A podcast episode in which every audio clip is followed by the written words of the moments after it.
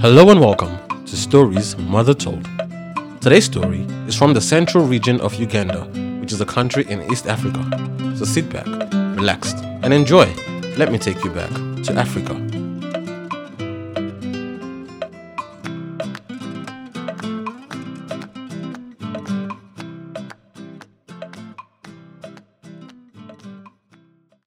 Today's story is titled The Greedy Dog.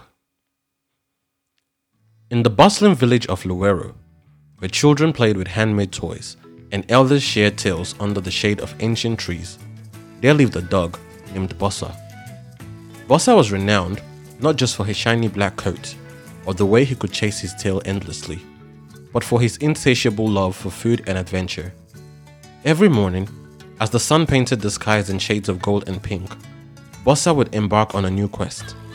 He'd follow the scent of ripe jackfruits, chase after the village chickens, or sometimes even try to steal the fish from old Mr. Kato's bucket. The village children adored his antics, and the elders often shook their heads, chuckling at his mischief. One day, after sneaking into the weekly market, Bossa stumbled upon the most scrumptious bone he had ever seen. It belonged to Mama Naweyiso, the best cook in Luwero. The bone was meaty, dripping with flavors and spices, and Bossa couldn't resist. Swiftly grabbing it, he dashed away, looking for the perfect spot to savor his newfound treasure. After much thought, he decided on the serene banks of the river, Nyanja. The calm flowing waters, the gentle chirping of birds, and the soft rustling of leaves would be the ideal backdrop for such a feast. But as he was about to indulge, he caught a sight that gripped his heart another dog in the water, seemingly bigger and with what looked like an even more scrumptious bone. His heart pounded with envy. How can there be a bone better than Mama Naweyisu's? Bossa thought.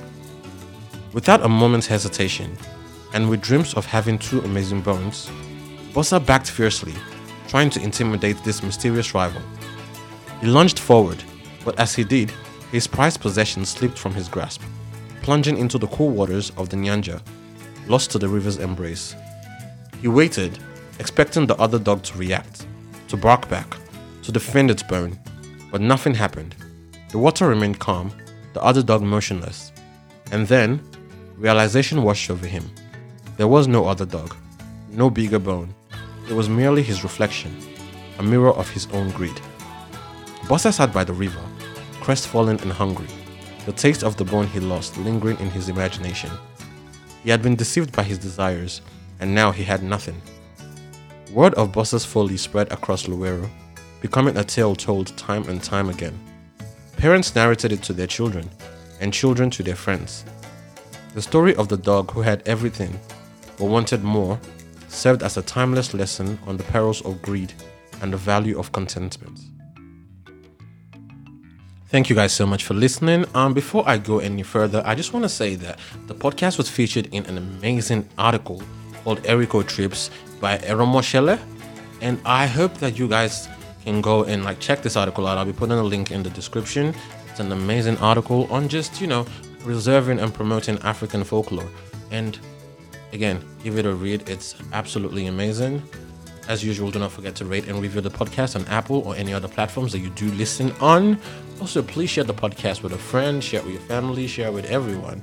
And for any stories that you would like to hear, feel free to reach me on storiesmothertold at gmail.com or on Instagram at storiesmothertold. And as usual, do not forget to check out tuntimo.com. Until next time, see ya.